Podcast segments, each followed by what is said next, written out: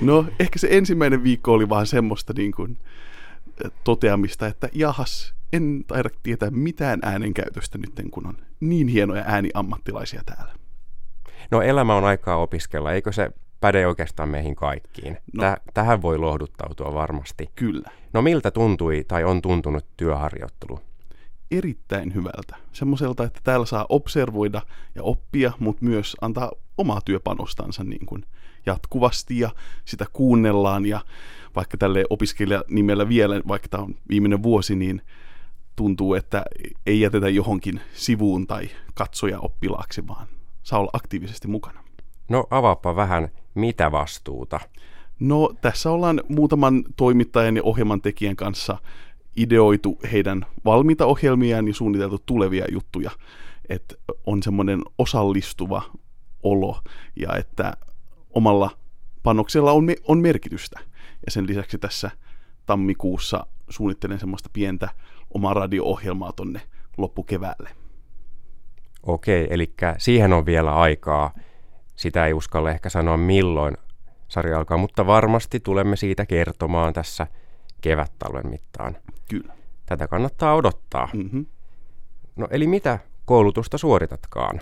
Mä tulen tuolta Turun ammattikorkeakoulusta tänne näin. Mä oon itse syntynyt Helsingissä, niin tämä ei ole mikään hirveä harppaus. Mutta mä opiskelen siellä journalismia viimeistä vuotta ja sieltä jotenkin nyt päällimmäisenä toistaiseksi on tullut tämä rakkaus radioon ja tämmöiseen audiojournalismiin. Onko tämä laajakin koulutus? Kattaako se kaikki välineet? Kyllä. Sanoisin, että sen ehkä parhaita puolia on semmoinen laaja alaisuus, että me käydään kirjoitusta ja TV-työskentelyä ja, tai videotyöskentelyä ja myös sitä radiota, mutta mä sanoisin, että ehkä parasta osaamista sieltä löytyy myös radiosta ja niin kuin mahdollisuuksia itse tehdä sitä löytyy eniten, niin sitten jotenkin myös sitä pääsi kokeilemaan eniten, niin se oli semmoinen uusi juttu mulle, mihin mä ihastuin. Jotenkin aavistelisin, että se olisi nykypäivää hahmottaa ainakin kaikki välineet ja ehkä joskus myöhemmin tehdä joku erikoistumispeliliike. Meneekö se pikemminkin näin päin? Kyllä mä sanoisin joo, ja sitten myös työnantajat arvostaa laaja-alaisuutta, että kaikille hyville kirjoittajille ei löydy niinku töitä varmastikaan, vaan että omasta työskentelystä on hyvä tehdä joku somepostaus, ja vielä parempi, jos sen saa tehty vielä pariin mediaan, niin sanoisin, että se menee noin.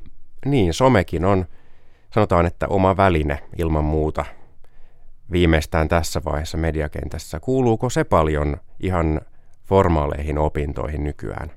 Kyllä, ja niihin voi syventyä vielä lisää sitten meidän koulutuksessa, että siellä on erillinen yhteisöviestintä, mikä painottaa just blogia, somepostauksia ja muita tämmöistä näin, että siihen keskitytään paljon, koska se, se, on, se on tulevaisuutta.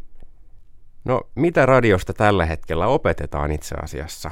Mitä ihanteita pidetään? Onko jäänyt mieleen jotain erityistä? Hmm. No mä sanoisin, että semmoinen osallistuvuus myös kuuntelijoiden kanssa, että ei puhuta niin kuin ehkä 50 vuotta sitten, että hei te kuuntelijat siellä radiovastaanottamien äärellä, vaan tiedetään, että se on y- yksilö. Sä puhut yhdelle henkilölle. Ja teillä on jonkunlainen suhde jo radiokuuluttajana, sulla on niin kuin suhde jo varmasti niin kuin sun faneihin ja muihin, mutta myös ihan jokaisen kuuntelijan, joka sattuu sinne. Ja että semmoinen ehkä ylenpalttinen virallisuus ajaa ihmisiä vähän poispäin, että semmoinen henkilökohtainen ja läheinen tapa tehdä tätä radiota on aika, ja niin kuin semmoinen, se on nykypäivää, mutta myös, että se on aika viihteellistä ja sanoisin näin ehkä. Arvotenkin, jos nyt valmistelet sarjaa hieman myöhemmälle tuonne kevätpuolelle, niin mietit itsekin juuri tätä radiospiikkaamisen, eli sen läsnä olevan kertomisen problematiikkaa, että pääset siirtämään siis varmasti käytäntöön näitä asioita. Kyllä, ja siihen liittyy se, että haluaa olla informatiivinen ja myös niin kuin kunnioittaa aiheita ja haastateltavia, mutta myös semmoinen ren, mukava rentous olisi aika hyvä löytää siihen. No tästä radioalastahan puhutaan nykyään audioalana aika pitkälti. Mikä on trendikästä juuri nyt? Hmm, no, ehkä mä peilaan omaa kiinnostustani, että podcastit on aika trendikkäitä ja niitä itsekin kuuntelen, mutta mä en ole itse päässyt tämä olemaan kuullut, että kaikki tämmöinen true crime ja muu tämmöinen niin kuin tunnelmallinen, vahvasti tarinalliset asiat kiinnostaa. Ja mun mielestä se, se on semmoinen hieno, hyvä kehityssuunta. Ja muutenkin tämmöiset ihmislähtöiset, henkilökohtaiset tarinat ja keskusteluohjelmat tuntuu olevan aika päällä ja it, itse kulutan niitä. Ja mahdollisesti joskus haluaisin ehkä tehdä niitä. Hmm. Entä muuten tulevassa sarjassa, jos sen verran paljastat, että millaista tällaista kerrontatapaa siinä aiot viljellä? Otatko paljon haastateltavia? Puhutko minä muodossa esimerkiksi? Miten aiot ratkaista sen?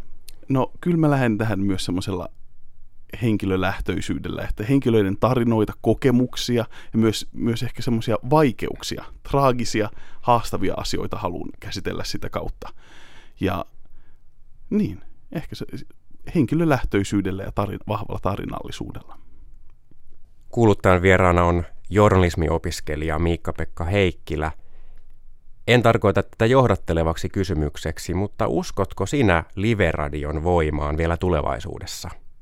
Kyllä mä uskon siihen. Se on, se on meidän vanhimpia muotoja ja mä uskon, että se on jäädäkseen, vaikka siihen rinnalle saattaa tulla monenlaista ja en, en tiedä suosion kasvusta vai laskusta, mutta tämä on hieno media ja se on täällä jäädäkseen. Oletko kerännyt esikuvia jollain lailla tähän alaan, koko alaan tai sitten radioalaan liittyen? Hmm. No ehkä olen keskittynyt siihen, että minkälainen oma presenssin ja oma taitoni on, että ei välttämättä ketään semmoista ihan yhtä yli kaikkien muiden, mutta joku opettaja joskus jo kolme vuotta sitten sanoi, että musta on vähän semmoista, niin kuin, kun mä spiikkaan jotain, niin saatan olla vähän niin kuin meidän vanha ystävämme TV-stä Karvahatun kanssa, Karpo, niin tuota, hän, hänen Jahas. tapansa käsitellä asioita ja olla hyvin niin kuin siellä tavallista kansalaista lähellä oli mun mielestä semmoinen, mä haluan ottaa siitä ne parhaat asiat. Ehkä tuoda siitä pikkusen, pikkusen tänne 2020-luvulle, mutta kuitenkin ottaa siitä hyvät asiat. No, onko elämässäsi jotain käännekohtaa, jossa tajusit, että media-ala tai sitten siitä vielä tarkentaa radio olisi se sinun juttusi? Hmm. Mä olin aika laaja-alainen kyllä jo valmiiksi lukiossa pääst, päästyäni.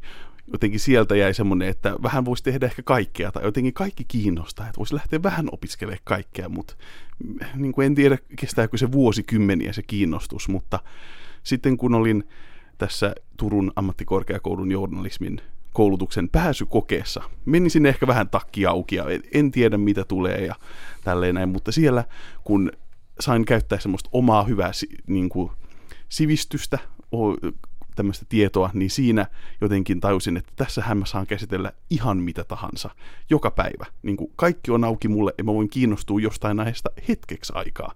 Ja sitten siirtyä taas seuraavaan asiaan. Niin jotenkin ehkä tämä journalismi tuli sitten semmoinen, sen laaja-alaisuus, että sen kanssa pääsee moneen paikkaan. Se on ollut muuttava kokemus.